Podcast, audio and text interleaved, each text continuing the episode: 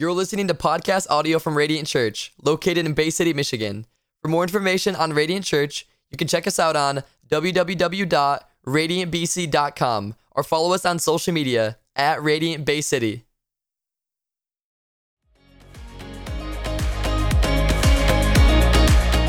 All right. Good morning, Radiant Church. You guys feeling well this morning?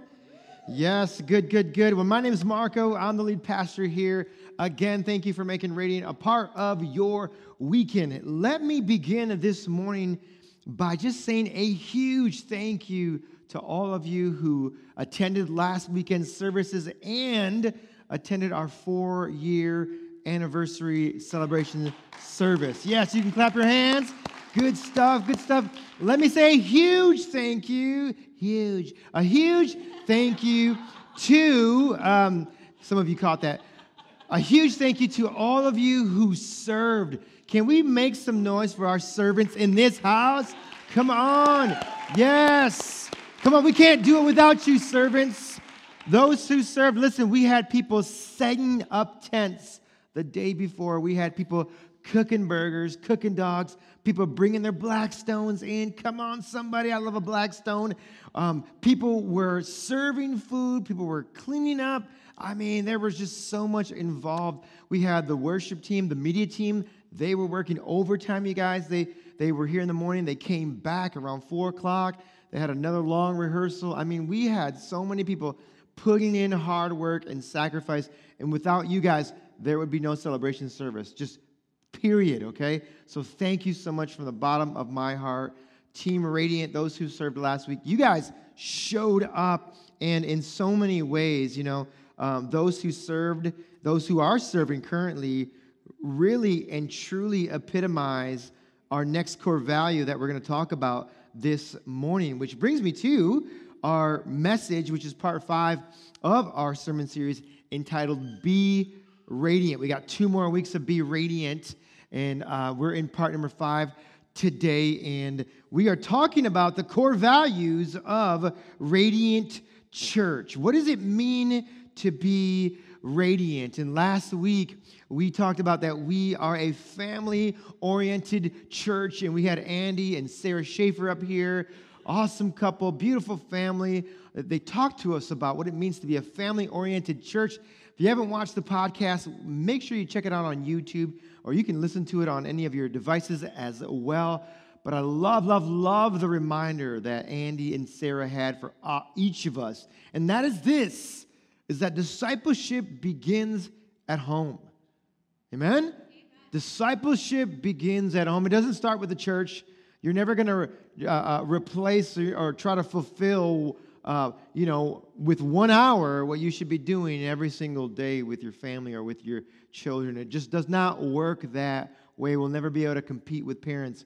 Instead, we partner with parents to see children, to see young people filled with the Holy Spirit and serving Jesus. And so make sure you check that out.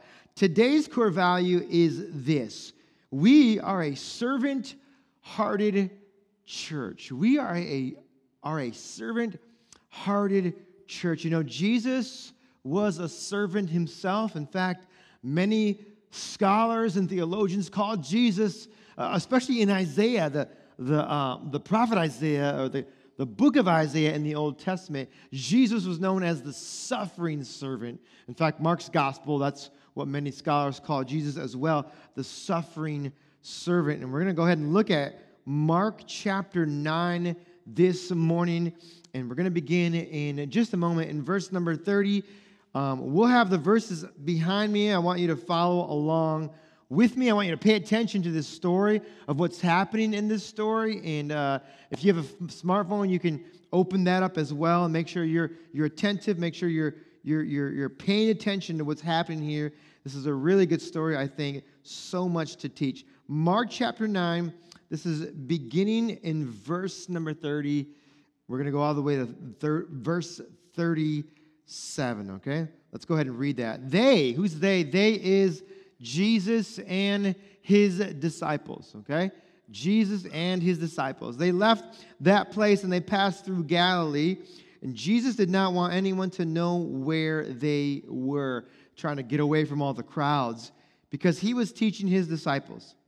He said to them, The Son of Man is going to be delivered into the hands of men. They will kill him. He's talking about himself. After three days, he will rise. But they did not understand what he meant and were afraid to ask him about it. They came to Capernaum, and when he was in the house, he asked them, What were you arguing about on the road? But they kept quiet because on the way they had argued about who was the greatest. Interesting question, isn't it? Sitting down, Jesus called the 12 and said, Anyone who wants to be first must be the very last. And, check this out, it's underlined as well in, uh, on the verses behind me. And what? The servant of all. Servant of all. He took a little child whom he placed among them, took, probably took the child in his arms. Taking the child in his arms, right, he said to them, Whoever welcomes or receives in other translations, whoever welcomes one of these little children in my name welcomes me. And whoever welcomes me does not welcome me, but the one who sent me. He's referring to his father here, correct? Okay. That's the end of our passage here. We're going to dive into this in just a few more moments.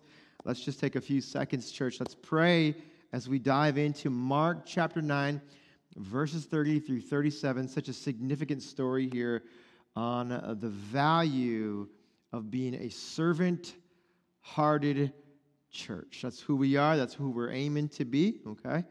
Let's pray together. Lord, we love you. Thank you so much, God, for this time um, together. God, thank you for your spirit already here, your presence among us. God, God, open up our hearts, soften our hearts, God, um, that we might just, um, God, lay down, Lord, whatever, uh, whatever we have that is maybe hindering us from coming to you this morning, God. For some of us, that might be pride. For some of us, that might be arrogance. For some of us, that's we were hurt by a church in the past. For some of us, we're skeptics, Lord. I don't know what it is.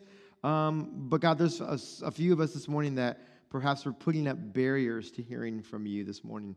So, God, would you melt hearts and would you open hearts and would you open blind eyes, unlock deaf ears so that we might know you and see you, so that we might see the glory of Jesus uh, in this place, God, and that we might leave changed, Lord. Certainly different than when we came in through the doors, God.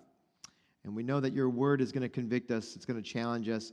And we know that by your spirit, you will transform us if we uh, participate with you, God, if we surrender. So, Lord, give us surrendered hearts this morning, we pray. In the beautiful name of Jesus, we pray this. Amen. Amen. Well, psychologists tell us that there are six basic human needs that every person on the planet is seeking to fulfill. Six basic human needs. I'm going to go ahead and list them for you. The first one is certainty. We need to know, we, we need to have certainty in life. The second one is variety. The third one is connection. We want to be connected to other people. All of us want that. We desire that. We want growth. That's growth in our own personal lives, growth in our careers, whatever, whatever that might mean for you. Contribution, we want to contribute to something greater than, than ourselves. And, and the last one, the sixth one here, is significance. Significance. In fact, the need for significance is one of the most sought after human needs. In fact, there, there's not a person on the planet who does not want to feel important, who doesn't want to feel needed, who doesn't want to feel like they, they fit in, like they're contributing, they, they belong, that they are truly needed. Why is this feeling so, com- so compelling? And why is it that, that when we feel insignificant, it's devastating? That's some of the issues that we deal with in the local church. I feel insignificant. I feel like I don't belong. I feel like I don't fit in. It's a human need. All of us are, are chasing after the need for significance. You see, the idea is, is that once you better understand uh, how or why you're driven to feel significance to those around you, you can better interpret and understand your own actions. This is the idea of being self aware. Anybody know what I'm talking about? Being self aware. It's kind of a big um, topic right now in leadership, even in, I think, just uh, common or, or, or today's Christianity. Self awareness is huge right now. Everybody's talking about self awareness. It's only when you're self aware that you can actually what? You can begin to seek healing for the areas where you need healing, or you can seek counsel for the areas where you need counsel. You, you can get some help. Come on, somebody, right? But you have to be what? Aware, self aware. If you're not self aware, then, then you're unaware. And that's not, that's not good. God wants you to be self aware, He wants you to be aware. Now, there are two primary ways that you can find or feel significant. Two primary ways that you can feel significant. One is through productive means, and the other is through destructive means. Let me describe that for you real quick here. You can seek to feel significant through productive means. And for most of us, what that means is this we seek to find significance in our what? Our accomplishments, okay? The things that we've achieved. We perform well at work and we want people to what? To recognize us. We want our boss to, re- to say something. Hey, it's the employee of the month. Your, your picture gets on the wall. Hey, this is Jim and he's the employee of the month. He's been killing it. He's sold more insurance than everybody else in the, in the, the place before. Whatever it is, he sold many, you know, more cars than everyone else. Whatever it might be in your line of work, we seek significance through productive things like our, our accomplishments, our achievements, right? We, we want to sell more. We want to do more. I want to feel like I'm significant. We're the best in the business. That's where many of us we can relate to that, can't we? We can relate to that. But however, we can also seek significance. Come on, I'm feeling on fire this morning. I'm feeling the Holy Spirit, so I'm just going to go for it. We can also seek significance through destructive means. And that is what, what happens here is when we want to seek significance through destructive means, we seek reckless behavior because we know that it will bring us attention. Parents, come on, our kids do this. Our kids do this, right? They act out or they act a fool, you know what I'm saying? Why? Because they want attention. Why? Because they're seeking significance. I want mom to pay attention to me. I want dad to put the darn iPhone down and listen to me. I want to feel like I'm important. And so I'm going to act up. I'm going to seek reckless behavior. I want you to keep that in mind. Keep, keep this conversation in mind. And I want us to go back to Mark chapter 9 right now, okay?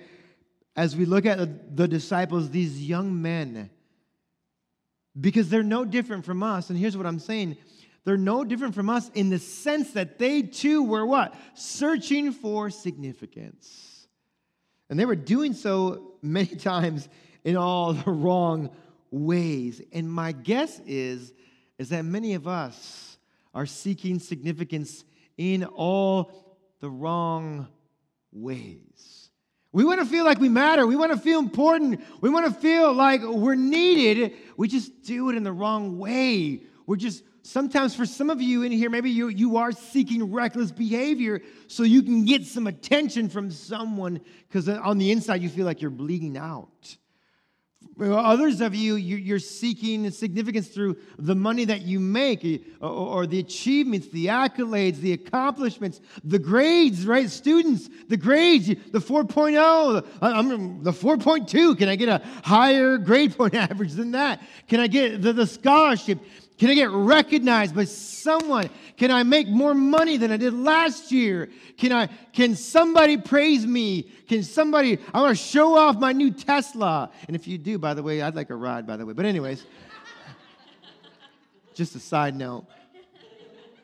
I, I want significance, and many of us, listen, many of us are looking for in the wrong way. And the disciples were the same as us, you guys. They were looking for significance, but, but many times in the wrong way. They were wondering about this question how can I become great?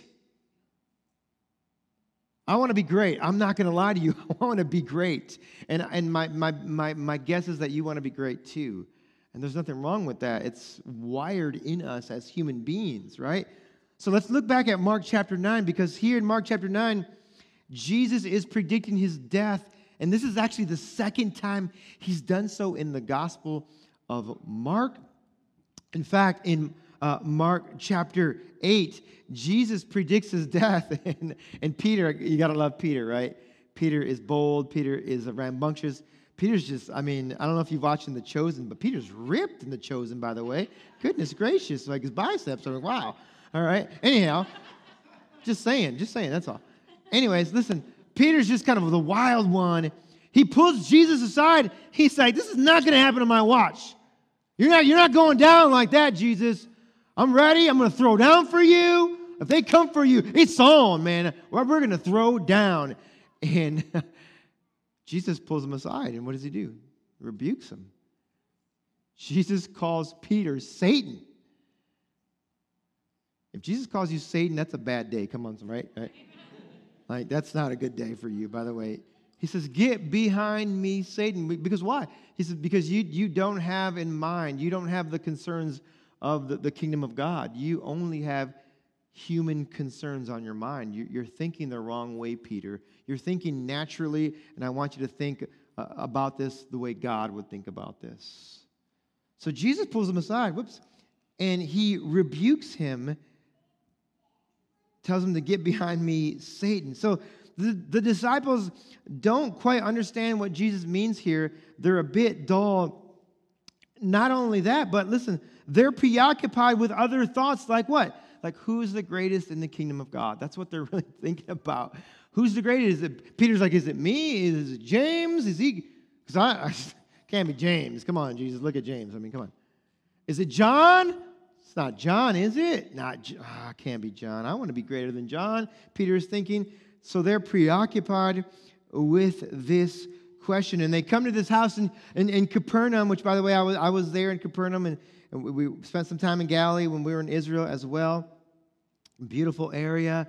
And they spend, they go in this house, and Jesus actually asks them, Hey, uh, what were you guys arguing about there back there? What was up with that? As if Jesus doesn't know, right? Come on, like, he knows. And, and then what does Mark tell us here in, in Mark chapter 9?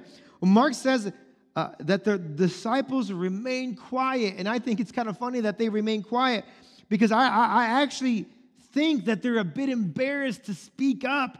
Why? Because they knew that Jesus would school them. I really think that. I think they know. And I think that they're starting to realize that the whole argument is actually very immature, it's, it's very petty. And so they're, they're probably like, you know, Jesus is like, hey, what, were you guys arguing about there? Can you just kind of picture this in your head? The disciples are like, I don't know. I don't know.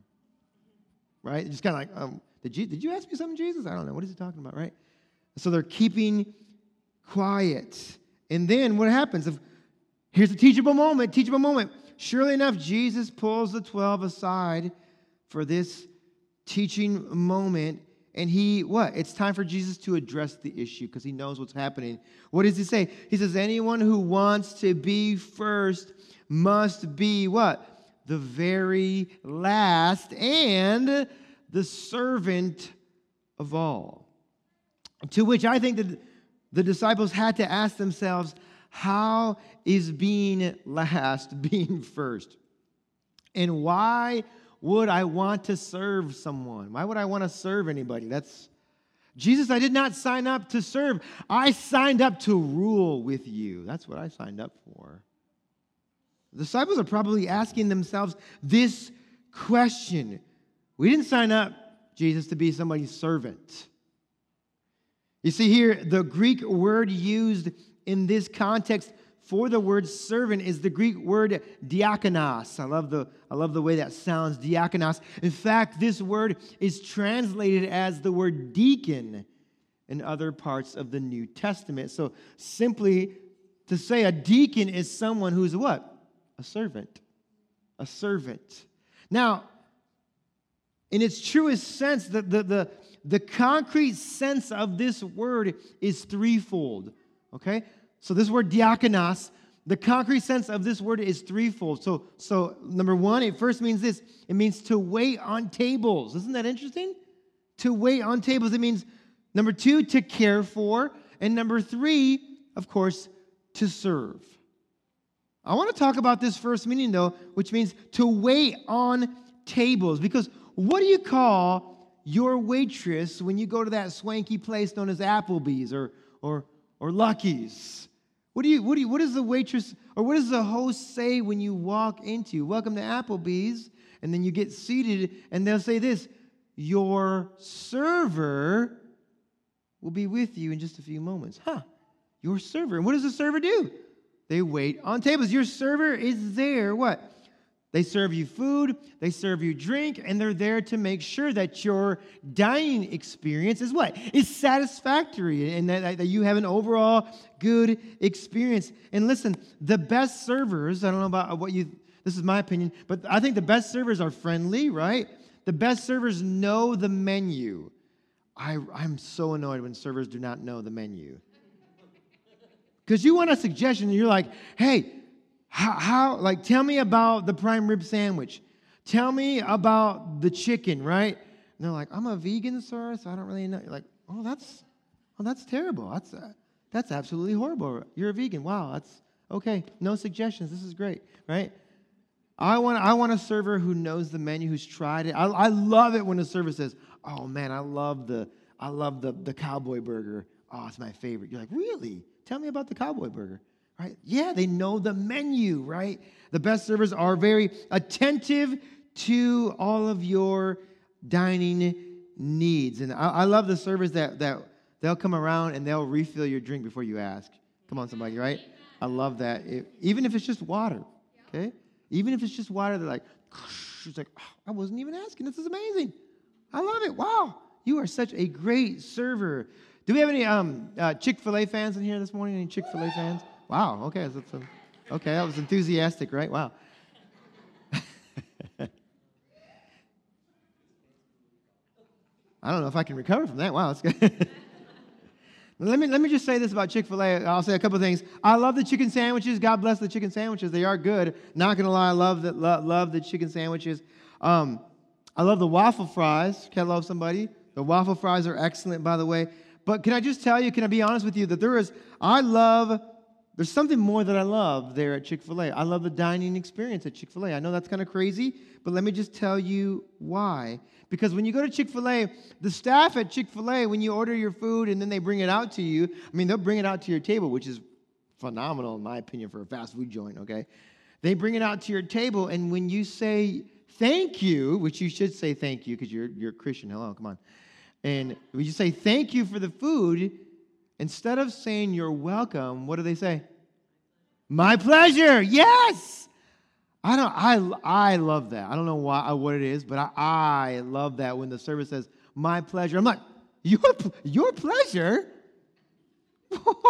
it's it's your pleasure to give me that chicken sandwich? Are you serious? Wait, it's your pleasure to give me that shake? Wait, your it's your pleasure to serve me some more waffle fries? Well, hallelujah, someone. This is great.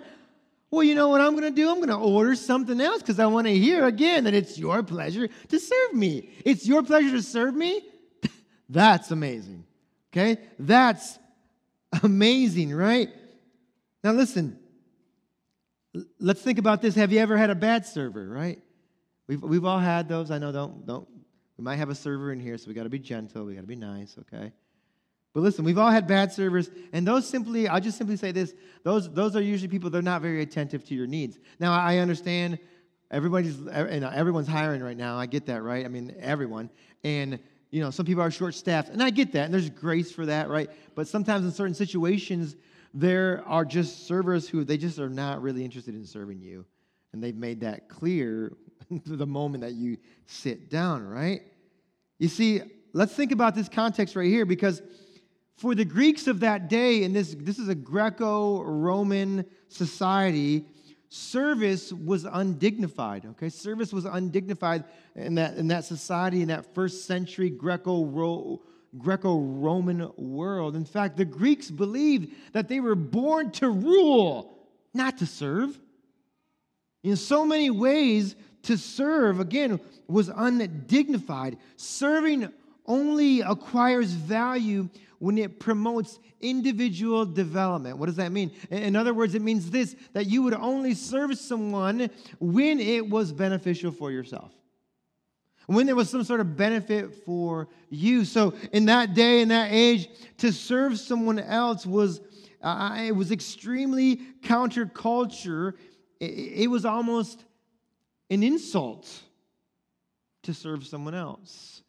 And, and this is, and into this culture is where Jesus speaks this statement. If you want to be first, you need to be the very, he says the very last, which is wow.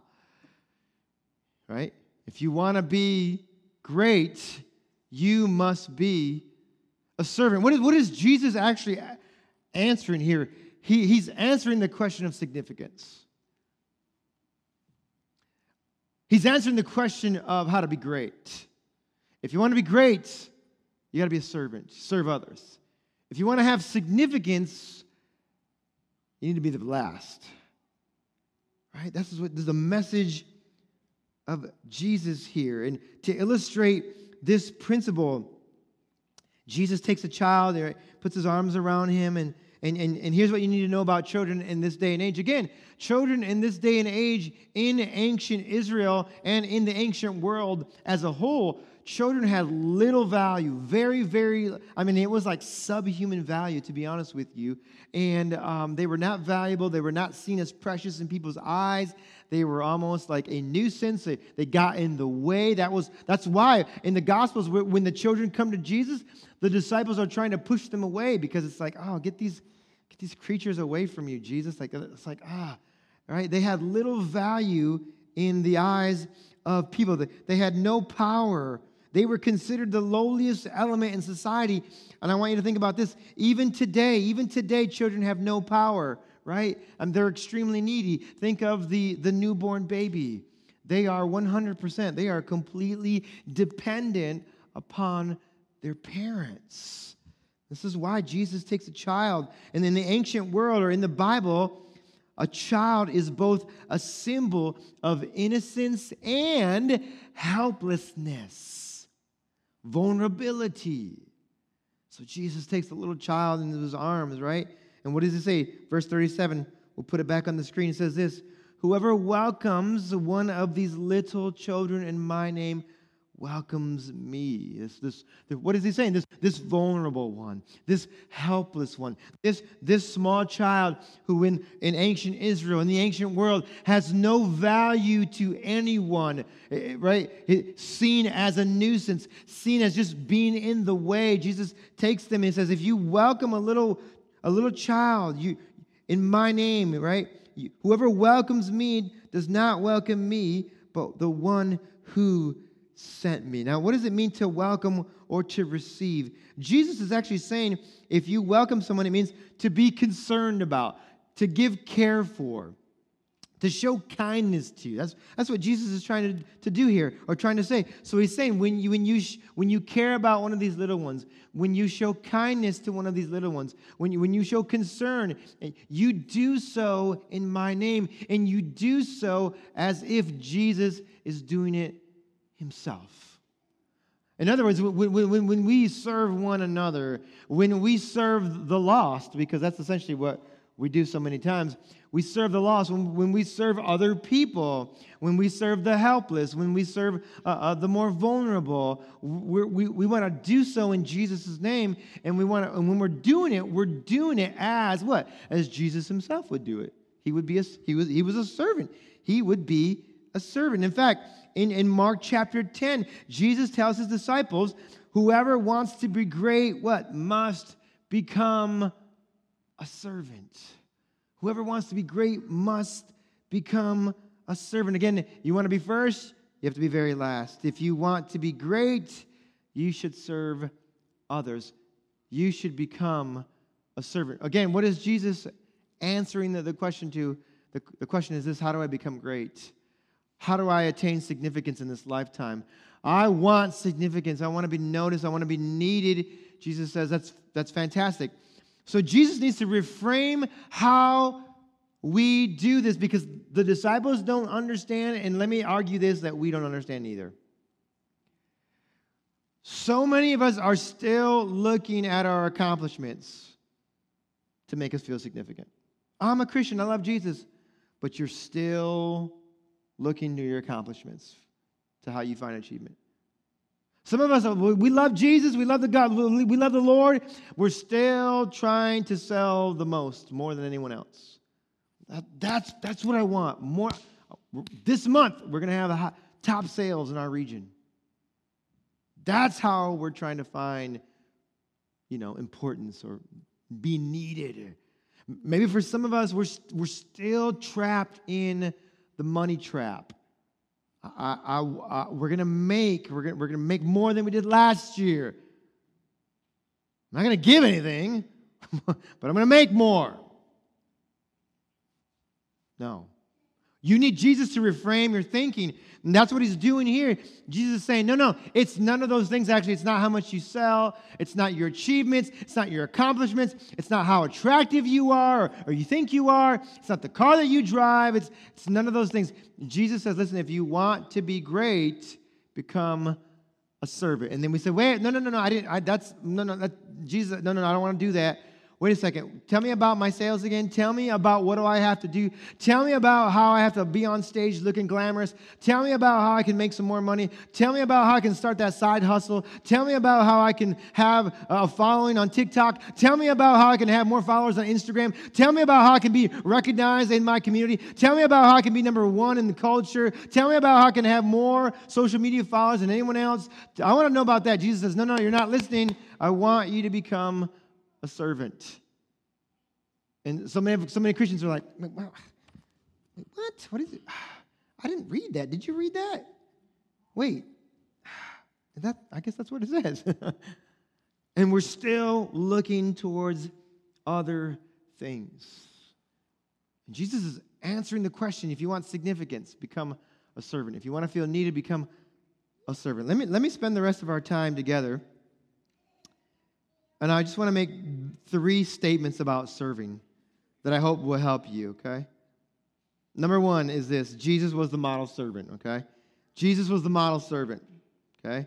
John chapter 13, we see Jesus modeling servanthood by what? By washing his disciples' feet. And at first, Peter wants no part of that, uh, but then Jesus explains that, that it is necessary. Let's look at John 13, beginning in verse number 14. It says this Jesus is speaking, by the way. Now that I, now that I, your Lord and teacher, have washed your feet, he says this, you also should wash one another's feet.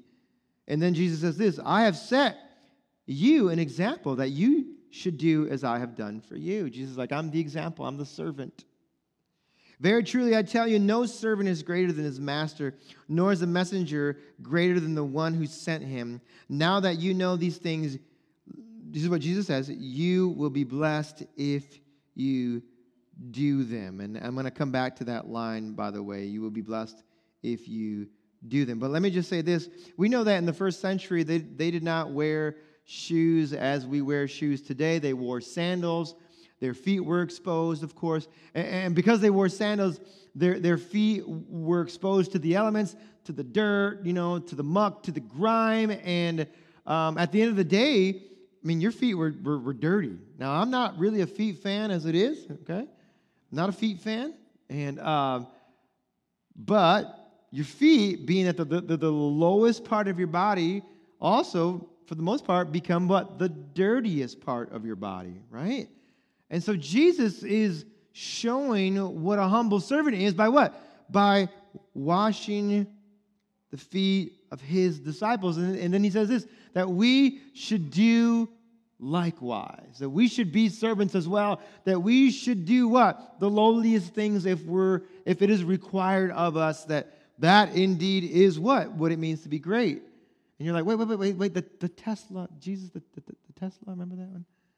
The money, the, the, the, sales, the, the TikTok videos that get, you know, 200,000 hits or whatever it is. Jesus, no, none of that. It's being a servant. And I love what he says. If you can, Beth, if you'll put that last verse that you just had up. Thank you. It says this Now that you know these things, he says, you will be blessed if you do them. That's amazing. This leads me to my second statement on serving, and it's this both the one who is served and the one who serves is blessed. Isn't that amazing? Jesus says that when you do these things, you are blessed. You, you, you receive a blessing, right? We think that when we serve, uh, and, this, and it is true, but we, we, we sometimes we focus in on this too much. We think that we're going to be the blessing to someone else, right? Oh, I'm going to go to their home and I'm going to deliver the meal. Oh, it's just, I'm, no big deal. I know. I'm, I'm great. Whatever, you know. Like, hey, hey, you know, I can't help it. And and we think we're, we're being the blessing to them, but, but some, so often what happens is that we're the ones who are blessed by serving. We're the ones who are blessed. In 2015, uh, we were in Grand Rapids. We were living in Grand Rapids, and I remember serving with um, the youth group at Calvary Church, group of um, as middle schoolers and high schoolers, and, and we served downtown Grand Rapids, and we were doing a local outreach. And so we, we were serving the homeless community in Grand Rapids, okay? And uh, we were passing out uh, basically these brochures to invite them later that night. We were going to have a free movie night. And at the free movie night, we were going to have free popcorn, free drinks, free fruit. And all it was, and it was a hot, it was a hot day in the middle of the summer. So we were going to have air conditioning in that, in that facility. And it was just a, a chance to, for these homeless people to, to get a break from the hot sun. Because, you know, it's brutal. And it was a chance for us to serve them. So uh, we invite them to this movie night uh, later that evening, and, and sure enough, many of them come, and we're serving popcorn, we're serving pop and, and drinks and fruit. It was awesome. It was awesome. And I remember meeting a, a, a, a gentleman, and he had lost his vision in one eye from glaucoma, which, by the way, that's preventable, right? And his teeth were, well, many of them were missing, if I can be honest. And if I can really be honest, he, he looked a bit rough. When he smiled, I mean, there was like a, lots of gaps, if you know what I mean. There's, there's like, you know, he's doing this because he can't see in one eye. And then we sit, I, he, we sit at a table together to talk. And this guy's just smiling. Biggest smile. Best attitude in the world. Like just cheerful. He's awesome. And I don't remember his name, unfortunately, but we sit down and, and, and, I, and I just want to hear a story. I just want to hear a story like, what have you gone through? What are you facing, right? What, what, are, what are your challenges? And, you know, he's telling me about all these things. And here's this guy. He has so many obstacles, right? I mean, he's blind in one eye, he's missing all kinds of teeth. And, but he's so full of hope. He's so full of joy because um, he's discovered or he, he recently found out that he's going to be able to, to, to, to, to receive medical attention to the other eye and for his teeth. So he's just happy, smiling. I mean, just the most cheerful guy. And can I just tell you that that put things in perspective for me? I'm like, what, what do I really have to complain about? I thought of all the problems that I thought I had, and I just was like, oh, it's pathetic. It's pathetic. Here's this guy has all these overwhelming obstacles, right? And, and yet, He's just so full of joy. I thought I was there to bless him. In reality, he was there to bless me. I received the blessing that evening. Why? Through serving. That evening, I discovered, I found out what it meant to be great. To serve someone else in a low, in a, we could say a lowlier position. And that evening, I discovered that both the person who serves and the one who's being served is blessed. That's why Jesus says in John 13, the one who does these things is blessed, right? We think so often that we're going to be the blessing. We think that we're going to make the, the, the difference. And, and, and yes, it's true that we do make a difference, of course. Absolutely, right? We come to give, but we leave having received, right? That's the secret, part of the secret of life, right? We think that the secret of life is to consume more and more and more, to get all that we can. And Jesus is trying to say to his church, to his disciples, no, no, no, listen, it's when you give your life away. It's when you give of yourself that you what? You experience fulfillment and blessing. And, and so much of the American church is still trying to get. And Jesus is saying, you, you, you're getting it wrong. It's when you give. It's when you give of yourself. It's when you open up your hand. It's give financially to the kingdom of God. That's when you receive. That's when you live. And so many of us are still trying to do what the rest of the world is trying to do. And we wonder why we're not happy. We wonder why we're not satisfied. Doing it all the wrong way. Jesus says, You want to be great?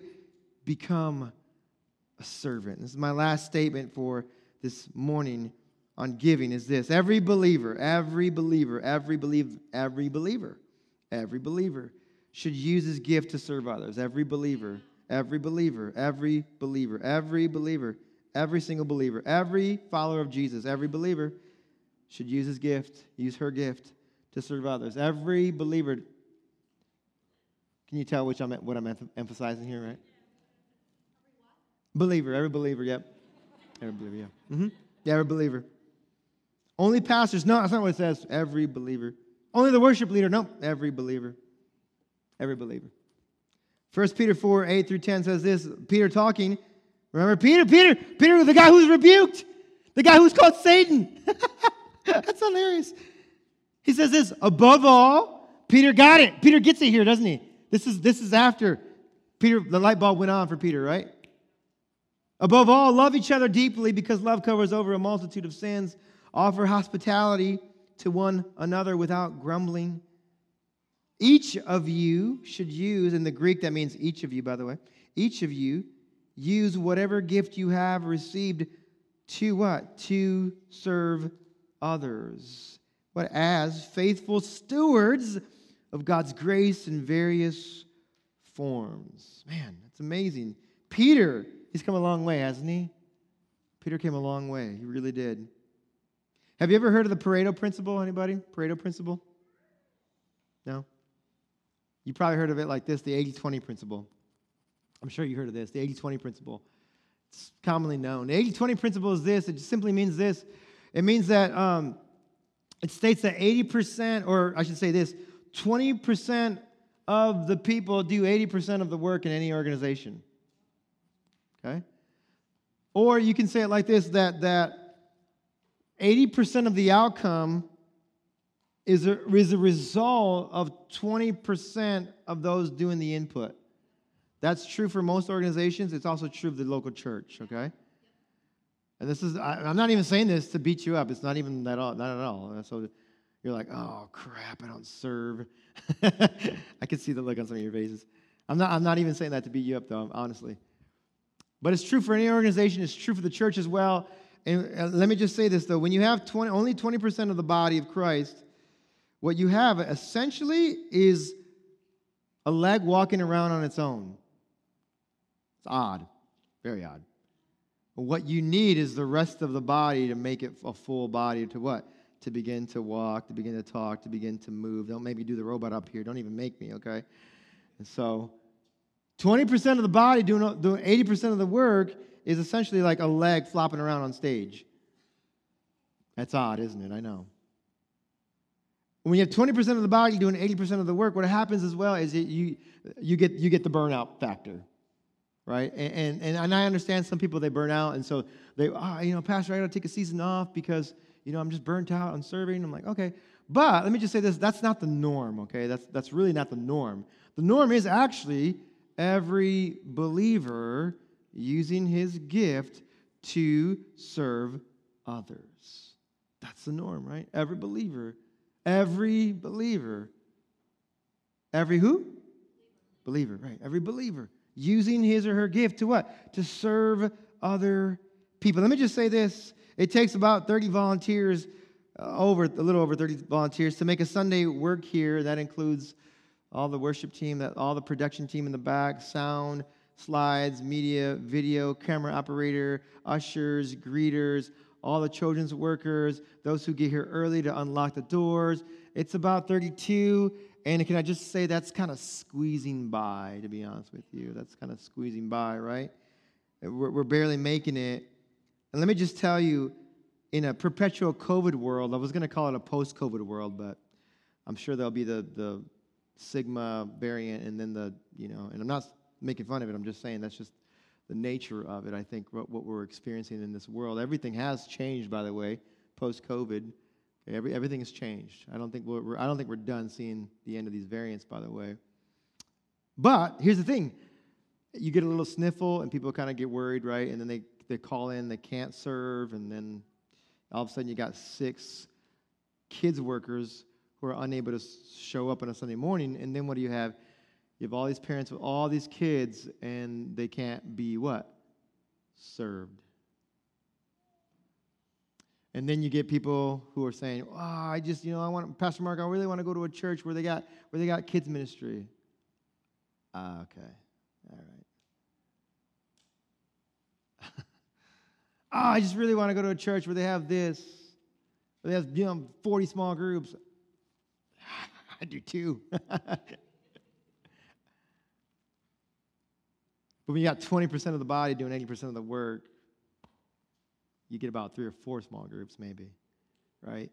It's not, I'm not even trying to beat you up. I'm just, this is a matter of fact, actually, okay? In fact, let me just, let me, again, let me just thank you for serving. Those of you who serve, we, we appreciate you. We love you. In fact, on November 14th, we're going to have another Team Radiant night, and we're going to spoil you, and we're going to celebrate you and honor you. Mark your calendars. There'll be more information about that, obviously. My, my, my, my, my thing is with this, you guys, is that Serving is an unselfish decision with huge benefits. Why? Because Jesus said himself, when you do these things, you will be blessed. You will be blessed. You will be blessed. Why? Because you're starting to live out who you were truly meant to be.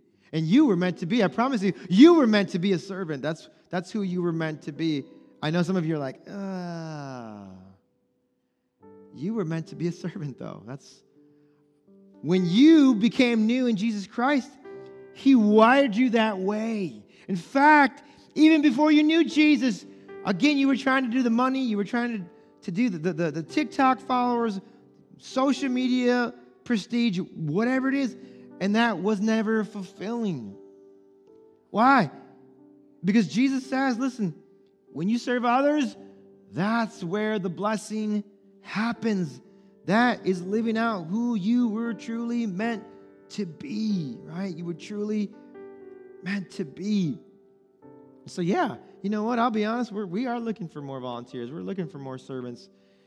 Go to our website, fill out an application. We need you. This is not even a this is not even a, a, a, a statement about saying, hey, I'd love you to serve. I'm just going to say it. We need you. Like, we just need you. It's needed. And, and again, it's just that it's that perpetual COVID world that we live in right now. It's just that we need more volunteers. We, in fact, let me just say it like this, you guys. In order for um, Radiant Church to have an increased impact on our community, we need more than just a leg flopping around on stage. We need the whole body contributing, right? It's all of us, every single one of us, right? Every single one of us. Let me just wrap things up this morning by saying this, and we're almost done here. The primary way that Jesus came to serve was by taking the sin of the world upon himself, going to the cross, and giving his life in place of ours. Jesus says this in John, or I'm sorry, in Mark chapter 10, verse 45 for the Son of Man did not come to be served. He didn't come to serve, but to serve and to give his life as a ransom. Jesus came to what? To serve and to give. The servant king came to serve and to give. And what he asked, what he's calling for is his body to do likewise. His body to do likewise. If we're going to be a city on a hill, Jesus needs the church to do likewise. If we're going to be the church that never shuts its doors, which we're not going to shut our doors, we need to do likewise to serve and to give of our lives. To serving. The servant king did that, and we are called to do likewise. We're called to do likewise. And if this is convicting for some of you, well, you know what? Then it needs to be convicting for some of you. It's okay. This is what Jesus has called us to do. This is what Jesus has called Radiant Church to, to be a what? A servant hearted church. You know what the opposite of a servant hearted church is or a servant hearted organization is an entitled person, entitled organization, a consumeristic culture, which is that's what, you know, much of Western society is known for. consumeristic con- consumeristic Christianity. I just go, I receive, give me the cushiony chair, give me, give me, give me. I want, I'm just to lean back and you do all the hard work. Oh, preacher, that was okay. That message was just okay. Oh, that worship band, they didn't, they didn't have a drummer this morning. You see that? Oh, that's because we need someone to drum. Imagine that. We need a servant. Right? Jesus, the servant king, has come to give and to serve, and we are called to do likewise. Jesus laid down his life for us upon that cross, taking our sins upon himself, dying in our place. And listen, now we're called to follow him and to serve others and to give of ourselves. Let's pray together this morning. Father, we love you. We thank you so much. And uh, God, I just pray, Lord, that we would be a, a servant hearted church. God, I get it. There's a lot of excuses. We're busy, we're too involved, and we got 100,000 sports teams we belong to. I get it, Lord. My prayer is that, God, that you would speak to some of our hearts this morning, God. God, that we would become a servant hearted church. We have so many wonderful servants here, God. But God, in order for us to have an increased impact, I know that you're calling more of us to be servants here in this local body, God, to shine a light for Jesus in this community, God. And so, God, would you shape us into servants? God, would you show us what it means to be great? God, would you show us what it means to have significance? God, it's not the money, it's not the sales, it's not the material possessions. God, show us that what it truly means, God, is to be a servant, Lord. God, would, would, would that just unlock in some of us this morning? So many Christians are still looking to other things, God. It's so clear in your word, God, what it is to be great, what it means to have significance, what it means to be important, God. You've clearly said it, God. Let us hear it, though.